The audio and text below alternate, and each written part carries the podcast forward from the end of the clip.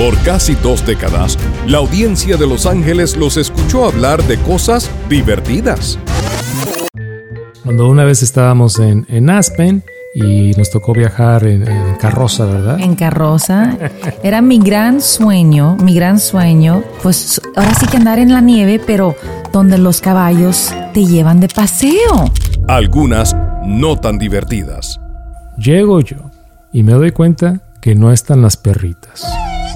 Otras tristes. Qué momento tan triste estamos viviendo aquí en la ciudad de Los Ángeles, en todo el país, con el fallecimiento de la estrella del básquetbol, el legendario Kobe Bryant.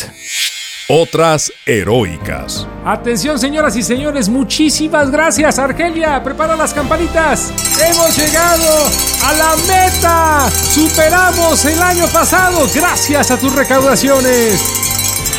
Las que estaban de moda. La canción más espantosa, el Gangnam Style. Increíble cómo arrasó en el mundo, pero aquí en la casa nomás no pude hacer Omar bailar el Gangnam Style. Hechos históricos.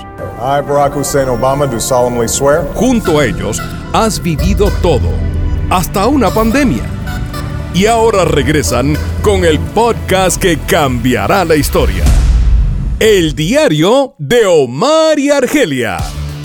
Omar y Argelia, la pareja de eternos enamorados, continúan sus divertidos y relevantes diálogos con artistas, políticos, personalidades del entretenimiento, los deportes y personas como tú, que nos escucha en cualquier rincón del planeta. Disfruta a diario sus comentarios, opinión propia y el debate del diario acontecer. Comparte con tus amigos el regreso de Omar y Argelia en su podcast El Diario de Omar y Argelia. Aquí en esta plataforma, sus redes sociales y en la página web omaryargelia.live.